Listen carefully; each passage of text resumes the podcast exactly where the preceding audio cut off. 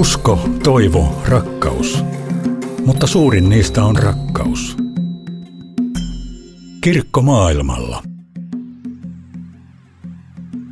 Tervetuloa Suomen lähetysseuran tuottaman Kirkko maailmalla ohjelman pariin. Minä olen Anna Lundeen, latinalaisen Amerikan viestinnän asiantuntija. Ja tänään keskustelemme Polivian luterilaisen kirkon kuulumisista, onnistumisista, haasteista ja diakoniatyöstä haastavissa olosuhteissa.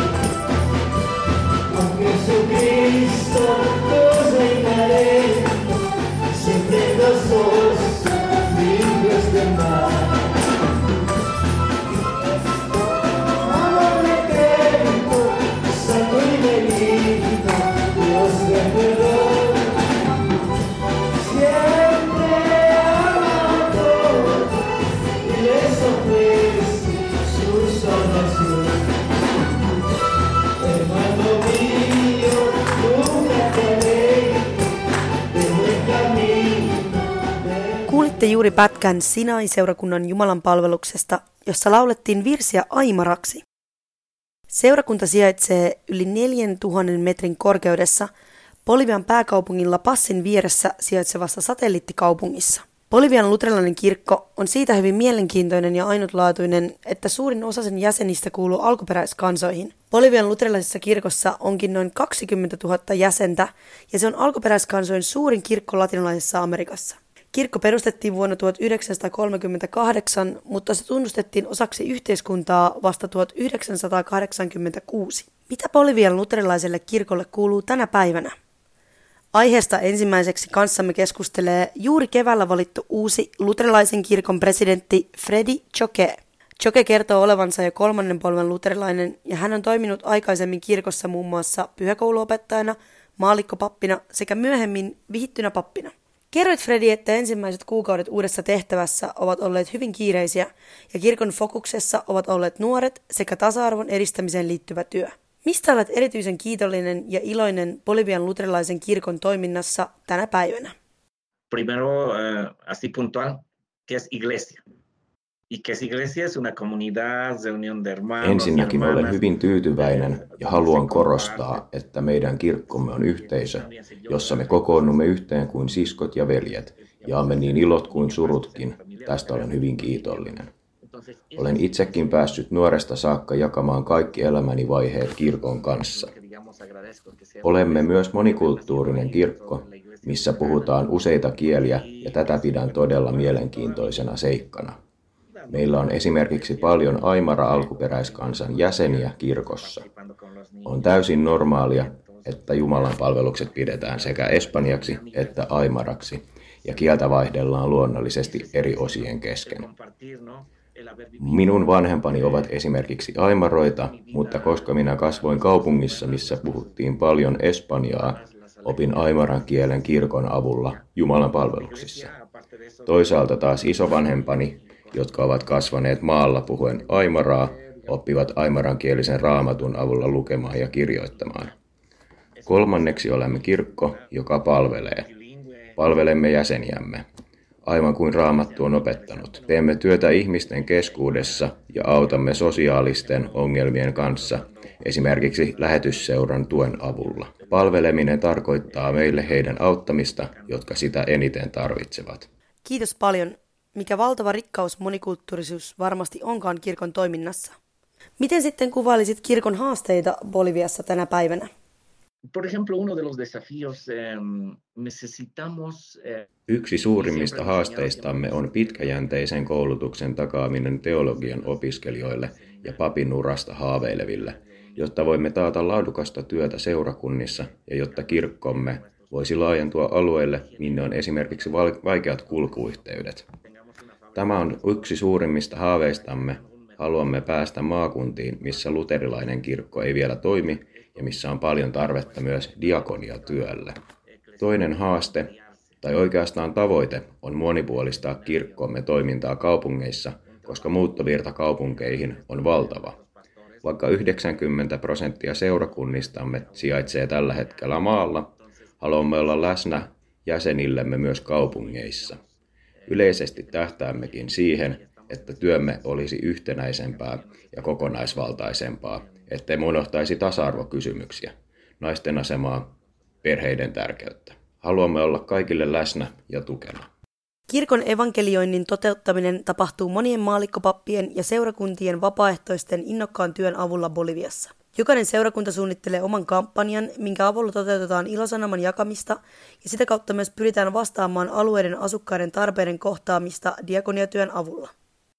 Millaisena sitten luterilainen kirkko haluttaisiin nähdä tulevaisuudessa? Mikä on sen rooli alati muuttuvassa monikulttuurisessa yhteiskunnassa?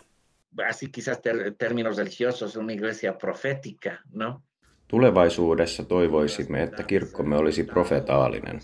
Tarkoitan tällä sitä, että osaisimme puhua totuudesta yhteiskunnassa, näyttää valtiolle esimerkkiä, kuinka toimia sen jäseniä kohtaan ja tuoda esille kohtia, joita voisi työstää yhteiskunnassamme. Haluamme olla kypsä kirkko sen päätöksissä ja ennen kaikkea kirkko, joka tekee pitkäjänteistä ja järjestelmällistä työtä. Kirkko maailmalla.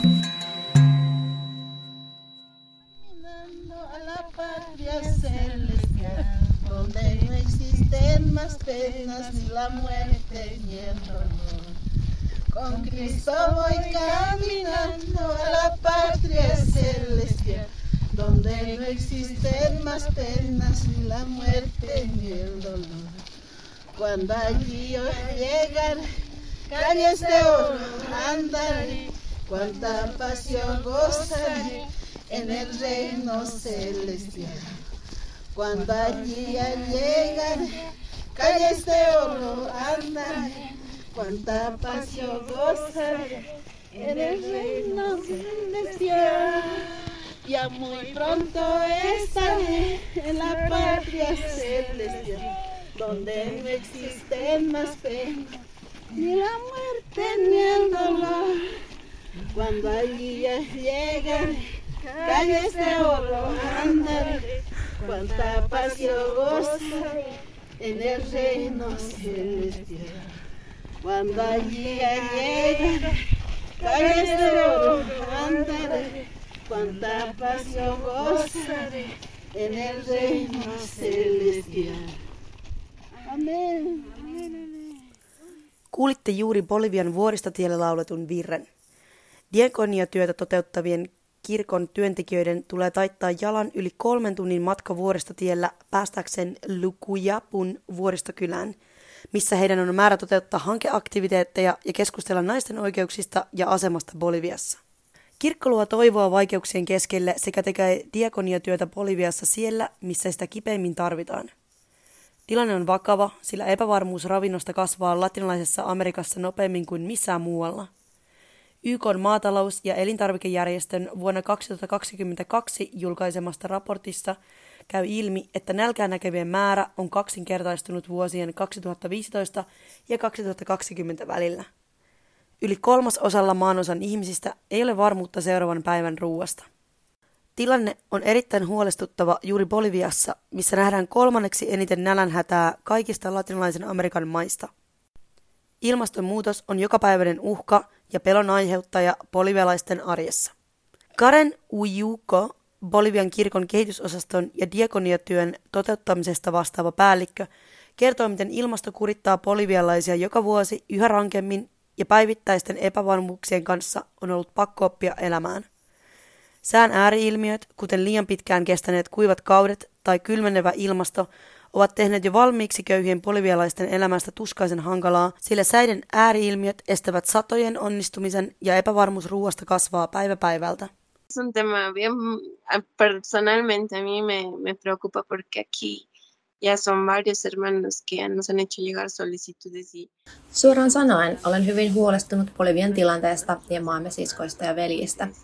Ilmastonmuutoksen tuomien ongelmien lisäksi meillä on voimakas inflaatio, jonka takia emme yhtään tiedä, kuinka paljon hinnat nousevat huomenna tämän päivän hinnoista. Nyt jo kananmunat, sokeri, maissi ovat liian kalliita monelle. Suurin pelkomme on, että pian myös jauhojen hinta karkaa käsistä. Pelkäämme, että säiden vaihtelut yhdessä aliravitsemuksen kanssa vaikuttavat myös lasten yleiseen terveyteen. Olemme esimerkiksi huomanneet tänä vuonna, miten paljon enemmän kirkon tukemilla lapsilla on hengitysvaikeuksia ja esimerkiksi keuhkokuumetta on selvästi enemmän kuin edellisinä vuosina.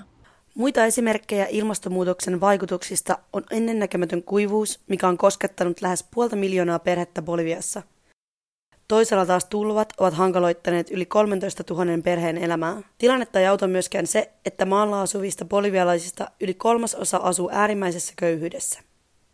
Sumasar Tavi on alkuperäiskansa Aimaran kieltä ja tarkoittaa hyvää kävelyä. Saman niminen on lähetysseuran tukema ja Bolivian kirkon koordinoima hanke, missä tuetaan heitä, jotka tarvitsevat apua kaikkein eniten Boliviassa. Hankkeen ideana on tukea maalla asuvia bolivialaisia ja auttaa heitä selviytymään itsenäisesti ilmastonmuutoksen ytimessä.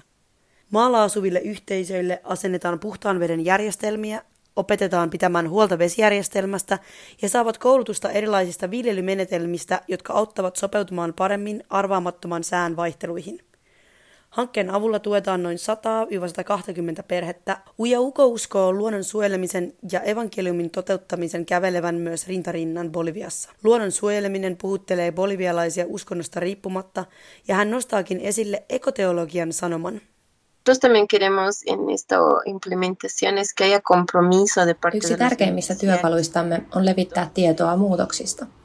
Aivan kuten evankeliumissa kehotetaan pitämään huolta läheisistämme, tulee meidän myös suojella luomakuntaa ympärillämme. Ekoteologia kannustaa meitä suojelemaan Jumalan luomakuntaa. Tämä on meidän kaikkien maa. Meitä kaikkia koskeva ongelma on meidän kaikkien vastuulla kantaa huolta ilmastonmuutoksen aiheuttamista vaikutuksista toistemme elämässä. Kiitos Uija Ukolle viisaista sanoista ja kehotuksesta pohtia asemaamme luomakunnan suojelemisessa kulttuurillisista eroista tai maantieteellisestä sijainnistamme huolimatta. Tässä olivat tämänkertaiset kuulumiset latinalaisesta Amerikasta. Kiitos paljon Bolivian kirkolle haastatteluista ja suomalaisille kuuntelijoillemme kiitos lähetysseuran Kirkkomaailmalla jakson ja kansainvälisen kirkon terveisten kuuntelemisesta. Kuunnellaan vielä tähän loppuun toinen pätkä Bolivian korkeuksissa lauletusta virrestä Aimaran kielellä. Bendiciones y paz, eli siunausta ja rauhaa teille kaikille.